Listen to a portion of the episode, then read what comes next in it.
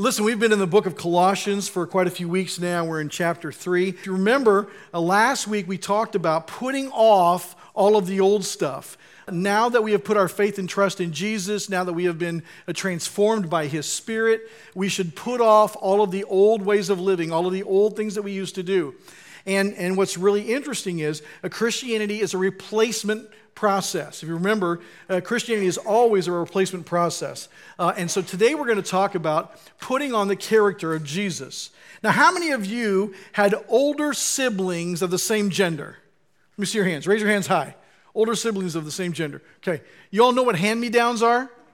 Oh, yeah, yeah, they're all shaking their heads. Oh, yeah, we know what hand me downs are. Sure. Uh, they're clothing that your older brother or sister uh, uh, gets rid of or whatever. They're too, they're too large for the clothing, and so they pass it on down to you, and you wear that clothing. Now, I only had an older sister, so luckily my parents didn't do that. But you're probably familiar with those hand me downs.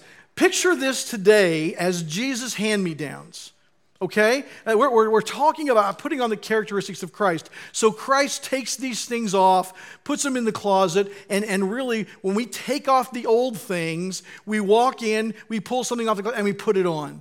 So we're actually putting on the characteristics of Christ. That's what we're going to look at today. And so we're going to look at verses 12 through 17. Let's read them all the way through, and then we'll come back and look at them one at a time. Here's what it says. It says, Put on then, as God's chosen ones, holy and beloved, compassionate hearts, kindness, humility, meekness, and patience, bearing with one another, and if one has a complaint against another, forgiving each other, as the Lord has forgiven you, so you also must forgive. And above all these, put on love, which binds everything together in perfect harmony. And let the peace of Christ rule in your hearts, to which indeed you were called in one body, and be thankful. Let the word of Christ dwell in you richly, teaching and admonishing one another in all wisdom, singing psalms and hymns and spiritual songs with thankfulness in your hearts to God. And whatever you do in word or deed, do everything in the name of the Lord Jesus, giving thanks to God the Father through him. And so we see in this passage that God is telling us, Paul is writing to this church, uh, uh, get rid of the old stuff, take it off, put it away, and put on these new characteristics of Christ. And so I want to show you in this passage uh, six different things uh, that we are to do. And the first is, to the, is this put on new character clothes. Put on new character clothes. Look in verse 12. It says, Put on then, because remember, he's just talked about putting off the old stuff. Put on then, as God's chosen ones, holy and beloved, compassionate hearts, kindness, humility, meekness, and patience. Now, interesting that this verse starts out with, put on then. It doesn't say, uh, let Christ put on. It says, you do this. It implies that we are to do something. It implies a decision to Christ as Christians if we put our faith and trust in Jesus, uh, we have the ability to put on these characteristics. We simply need to decide to do it. He calls them God's chosen ones. Now, if you remember uh, back in verse or uh, chapter 2, uh, Paul was writing to them and saying, Hey, I know there's some among you who are saying, Hey, you've got to become a Jew before you can become a Christian. You've got to obey the Old Testament law and you've got to do all the things that the law says to become a follower of Jesus. And, and Paul uh, is, is writing actually to the church to correct them on that and to say, You don't need legalism, you don't need all this kind of stuff. But here, Paul uses this word chosen ones that implies to everybody who might be thinking this, to everybody who might be um, kind of falling under the pressure, listen. Uh, the nation of Israel are not God's chosen ones. You are God's chosen ones. You are the ones chosen by God in the New Testament, in the church age. He was doing this to help the Jews understand that, that Christians we're God's chosen people here. It doesn't uh, negate uh, the Old Testament, but he's saying, listen, you don't have to become a Jew uh, to become a believer of Jesus. He calls them holy and beloved. This is where they are positionally, as he's talked about all throughout chapter 2. He's like, listen, you're holy. Now, are they completely and totally perfect in their behavior? Of course not but they stand before God holy because of the blood of Jesus covering their sins. He calls them holy and, blameless, and they're just uh, perfected, they're beloved by God. And then he tells them, do five things. Put on five characteristics. He says to have and show empathy and mercy to those in need and in distress, even if it is their own doing. Now, let me just confess to you something. Uh, uh, I try very hard to be a compassionate person. And the reality is, for any of us, that we could go home from church today and our house be burned to the ground. God forbid that that should happen. But any of us could find us in a situation like that. Uh, n- not any of our fault, uh, not anything that we have done, uh, just things happen. It's really easy for me to be compassionate towards people that, that suffer those kind of things. But it's really hard for me to be compassionate for those who continue to hit themselves in the head with a ball peen hammer and then complain about their headache. It's just really hard for me when I see people doing things over and over and over to themselves to get themselves in the mess they're in, and then they complain about it. But here, Paul's saying, listen, folks, be compassionate to one another, have compassionate hearts for each other. By the way, remember, what's the Bible students' cheer? Thank you, Brian, for leading the cheer. I need to get you a, a yell leader uh, outfit. Yes, you should, you should. Context, context, context. The context of these passages is very important. He's writing to a church about believers and how they should interact with one another. There are other places that talk about how the church should deal with unbelievers, those outside the church. But here he's only talking to those who are believers. He's saying, listen, to each other, have compassionate hearts. Even, even when they're hard headed and they don't learn. Now, let's just be really honest. All of us are pretty smart people. I've, i know most of you. You're pretty smart people in some areas. And then every one of us is a little hard headed, a little thick headed in a couple of areas, aren't we? We just seem to do the same things over and over and over and can't get a handle on them. I mean, let's, let's be honest. I struggle with that too. And listen, I want compassion when I'm hitting myself and complaining about my headache. Don't you? Of course.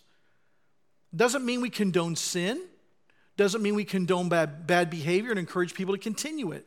It just means when people are in distress, no matter what the cause is, we should have compassionate hearts towards them. Then he says, Be kind to one another, have kindness.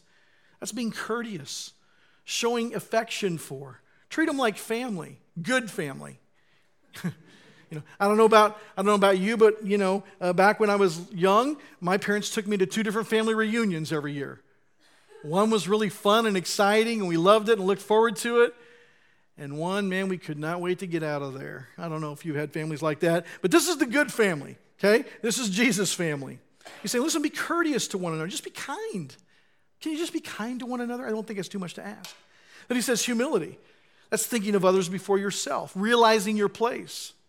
By the way, this doesn't mean that we practice this kind of silly false humility that we sometimes do in our culture.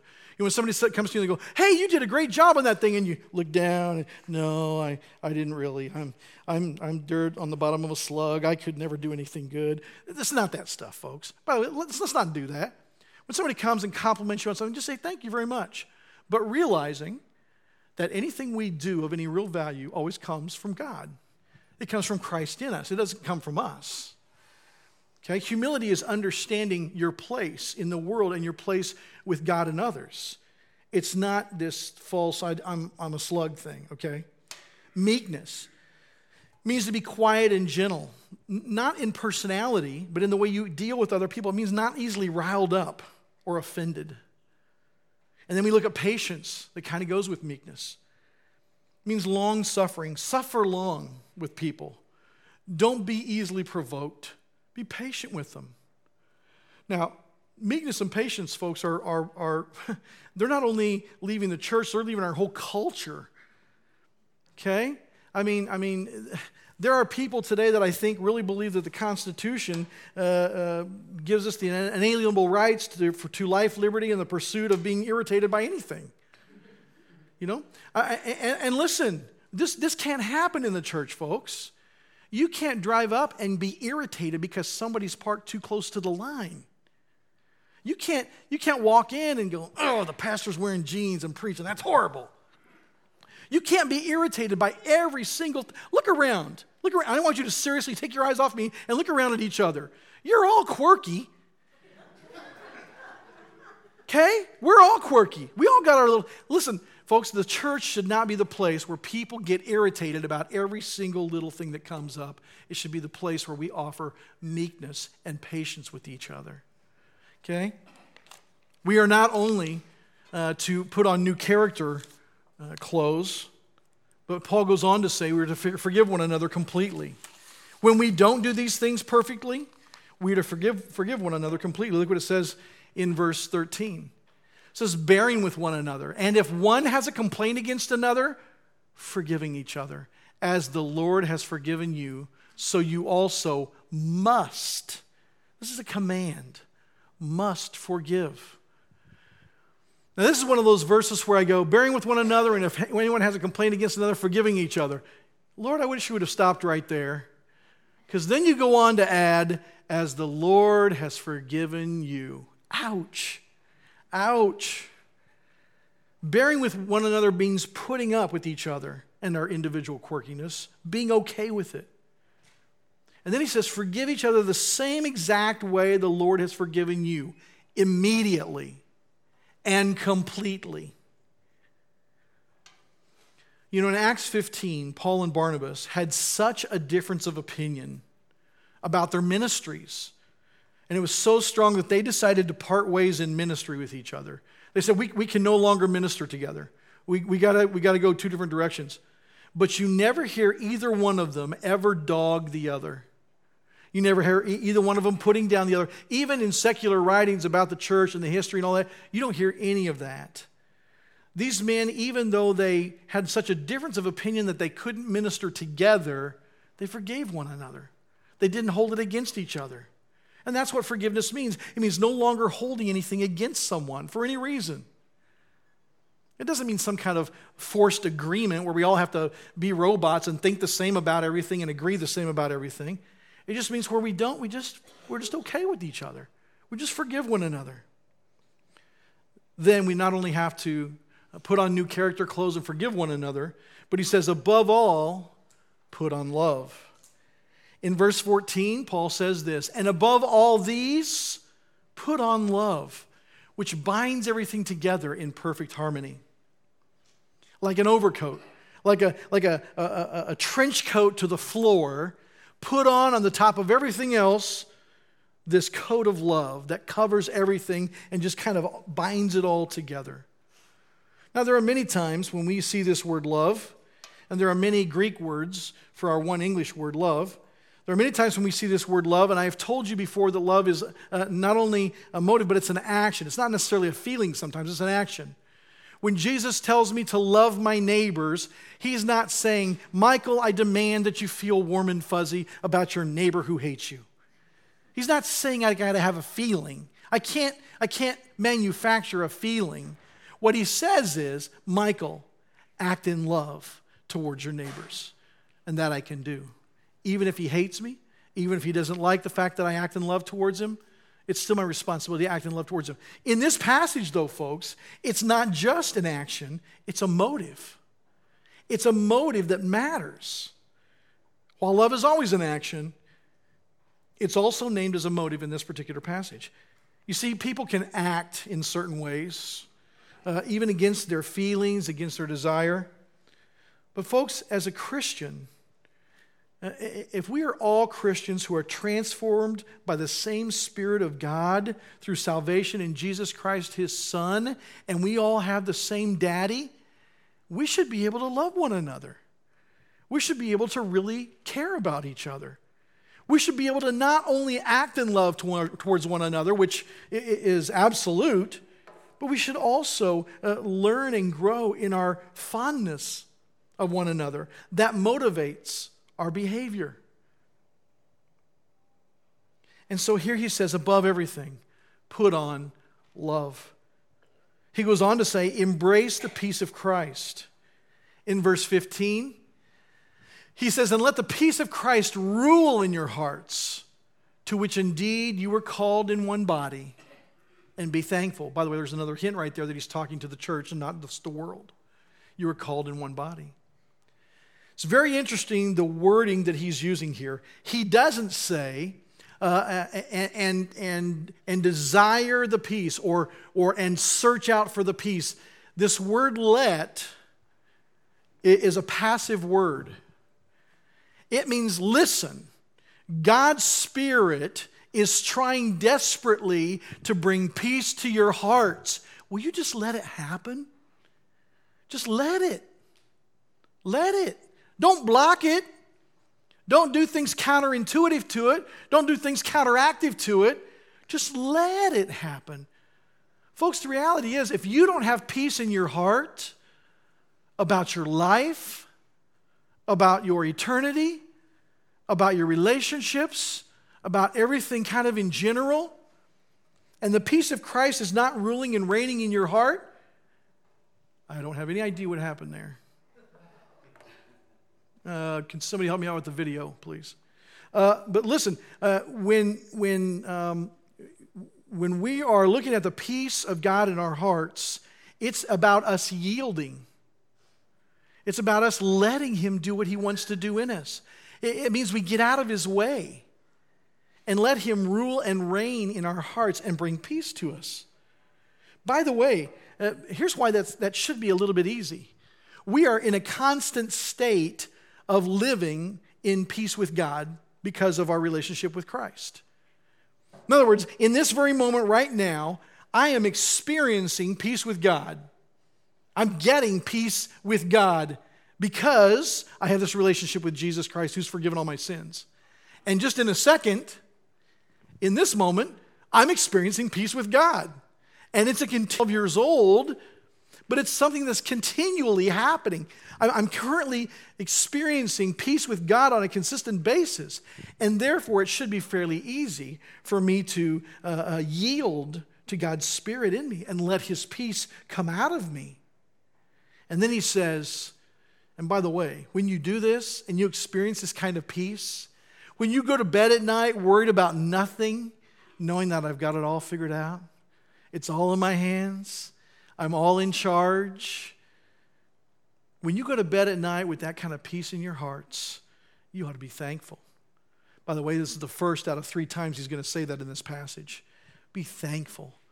Folks, if, if, if you struggle with being thankful, you meditate on the idea that as a Christian, if you are, that as a Christian, you are experiencing continual peace with God because of what Jesus has done for you.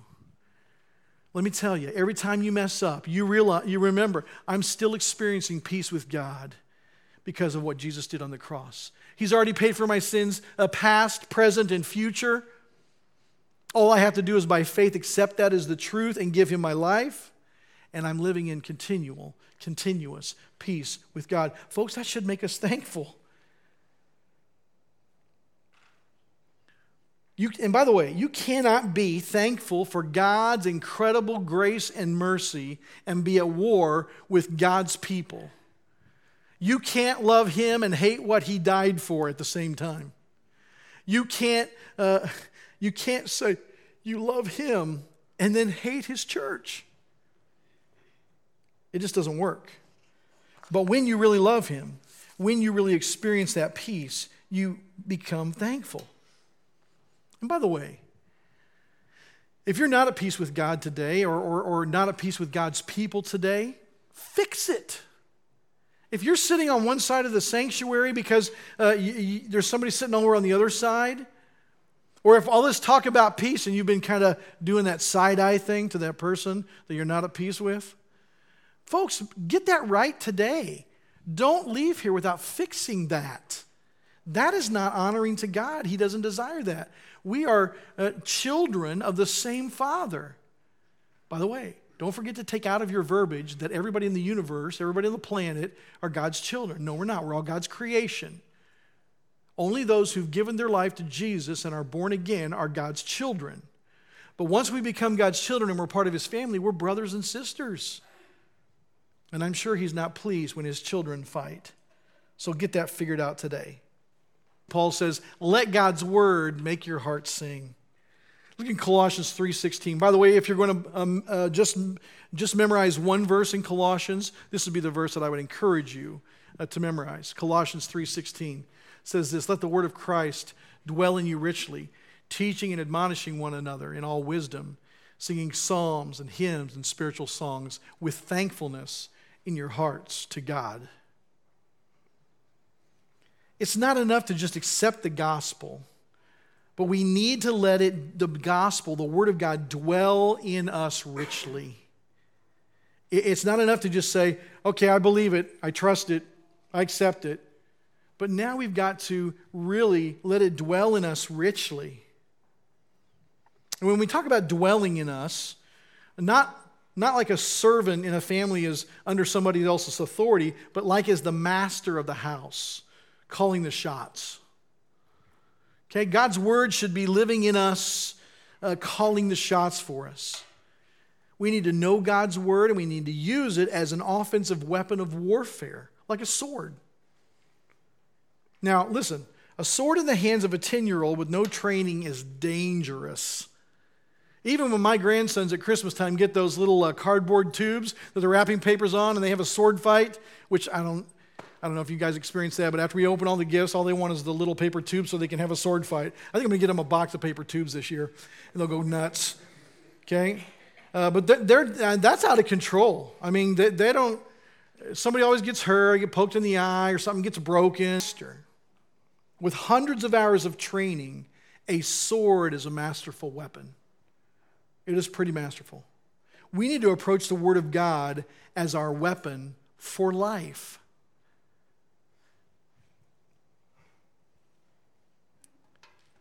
We can't spend a half an hour a month in God's Word and expect to ever use it very well. Think about a child who starts karate lessons. Maybe they start with a half an hour a week lesson or an hour a week lesson, and they really like it and they're kind of good at it. So they go two or three times a week and they do this. And they kind of start going up the, the belt thing, you know, different color belts. And, and by the time they've taken five, six, seven years of this, they're pretty incredible. I don't know if you've seen some of these kids, but they're, they're pretty incredible doing this stuff. I think sometimes we, we don't see the end well enough that we don't put in the time it takes to learn to use God's word now. I don't care where you're at. I don't care if you're a 10 year old wielding a, a, cardboard tube when it comes to the, and you'll be surprised how quickly, how quickly you're able to really use it. And to not only use it for your own life, but look what it says in this passage let the word of Christ dwell in you richly, teaching and admonishing one another in all wisdom. You learning God's word doesn't only benefit you, but it benefits others as you teach and admonish others. The word of God should be our weapon for life. Spend time reading it, studying it, memorizing it, contemplating on it, listening to it in the car. Whatever you can do, folks, it is the thing that we need to stay connected to God, to stay uh, uh, on His path, to be doing and living as He wants. then we see also in this passage that the singing of psalms, hymns, and spiritual songs is, is both the task and the result of God's word dwelling in us. We see in this phrase it's both, used as a support to God's word teaching and admonishing, but also a result of God's word teaching and admonishing us. In other words, we should pick songs here that teach and admonish us. Uh, we're very careful that the songs we choose don't say something that's not biblically true. Uh, there are some songs that are very popular on Christian radio uh, that I love to listen to and I love to sing in the car, but our church will never do them because they're just not quite biblically accurate. And so, even when we hear these songs that we sing on Sunday mornings, they should be part of the process of teaching us, admonishing us to do the right thing and to grow, admonishing us. In other words, listen, when you teach, when you are in God's Word, and then you come here and you sing these songs, psalms and hymns and spiritual songs. It should do something to you. By the way, those three things specifically, I don't want to take a lot of time, but Psalms are the Old Testament Psalms that it's talking about there. Hymns are not the Broadman hymnal, just so you know. Uh, for those of you who go, yeah, see, we should be doing hymns all the time. No, uh, that's not what it says. Uh, hymns are, are church songs, they are songs of the body. And then spiritual songs are songs that uh, basically you make up. You, are moved and you just sing in your heart to God. You sing out. I don't know if you've ever seen the movie Elf, but, but it's kind of the concept of, of when he's standing and he says, I'm in a store and I'm singing, and I'm in a store and I'm singing. Okay? Eh, eh, it's probably a little better than that, but, but what it's talking about there is when you are in God's Word and you're spending time in it and, and you, just, you just feel moved to sing. It's a spirit, it's not something anybody's written down. It's not something, you just, you just want to sing it out. By the way, be careful uh, doing this in your car with the window. Uh, but anyway, uh, but look what it says here uh, uh, singing psalms and hymns and spiritual songs. This should be the result of us spending time with God. This should be the result of us spending time with God's Word. Now, I know that we are not all of the same uh, personality type. And I know that I'm kind of, you know, one of those guys that easily cries at movies and things like that. I, I get it. Okay, and some of you guys aren't, and, and we've all got different personalities. But if you have got a, a growing, thriving relationship with God, and you're spending time in His Word, and you come here week after week after week after week and spend a half an hour singing the kind of songs we sang, and it never moves you at all, you should check your pulse your spiritual pulse, really. I mean, because it's not, it's not all about being moved, but I'm just saying sometimes, guys, it should, it should hit our emotions. It should move us. It should motivate us to want to sing God's praises. And all of this has to be done with thankfulness in our hearts. This is the second time he said that. The singing, both for praise and for teaching, should always be done with sincerity of heart. We should mean what we sing on Sunday mornings. We should mean what we sing as we, if we listen to Christian music during the week.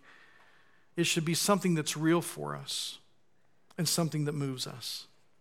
The last thing Paul mentions in this passage, after putting on new character clothes, forgiving one another, uh, above word make our hearts sing, is to do everything to honor God. Look in verse 17. Paul says, And whatever you do, whatever you do, it covers everything. In word or in deed, do everything in the name of the Lord Jesus, giving thanks to God the Father through him. He's saying, listen, whatever you do in life, do it in line with his commands and his desires. Whatever you do in life, do it in compliance with God's word. Whatever you do in life, do it with strength that is supplied by God Himself and His Spirit. Whatever you do in life, just remember and know that He's watching you and do it with a heart that's wanting to please Him. He's saying, listen, whatever you do, whether you talk about it, whether you say it, or whether you actually physically are doing something, whatever you do, do everything in the name of the Lord Jesus. When you go to work, do it in the name of the Lord Jesus. When you go to school, do it in the name of the Lord Jesus. When you have lunch, do it in the name of the Lord Jesus. Whatever you do, do it in a way that honors God. We also see here that the third time he mentions do it with thankfulness to God the Father through Jesus Christ. Folks, Jesus is the mediator of our praises as much as our prayers. He is the one that has connected us to God the Father. Without Jesus, who is the way, the truth, and the life, we would have no connection to God the Father whatsoever. And so when we praise God, it goes through Jesus. When we talk to God, it goes through Jesus. When we have any interaction with God the Father, it goes through Jesus. He has become that mediator for us. So we see here that Paul encourages the church uh, as they have taken off all of the bad things, as they've taken off their sinfulness and the sinful ways that they have dealt with one another. He says, Put on now, put on the new stuff. Put on the character of Jesus. Remember that Christianity is a replacement process, folks. Jesus replaced our sin with forgiveness. He replaced our self centered heart with a heart of love and compassion and selflessness. Don't just take off the old man and the habits that went along with that, but replace them by putting on the character of Christ putting on his hand me downs. Put on the clothes of Jesus and be him to the world. Folks, the, the world needs to see Jesus. And he's bodily not here. Oh, he will be again, but not right now, he's not. He's counting on you and I being the reflection of him to the world that desperately need to see him. Desperately need to see him. So put off the old stuff. Don't uh, continue in your life before you knew Christ, but put on the new life that comes with Christ. Put on his characteristics in your life. Be him as much as we possibly can to the world that is desperately looking for him. Let's pray. Father, we thank you for your word. We thank you for the trouble you have gone to to give us your word and to uh, protect it for the last five or six thousand years. I pray that you would help us to um, just make it a part of our lives. God, I pray that you would help us in every area to put off the old things of our life before we knew you and put on the new characteristics of your Son, Jesus. Father, we thank you for your word that guides us and teaches us, leads us, uh, tells us what you want from us, tells us how we can know you, how we can connect with you, how much you love us.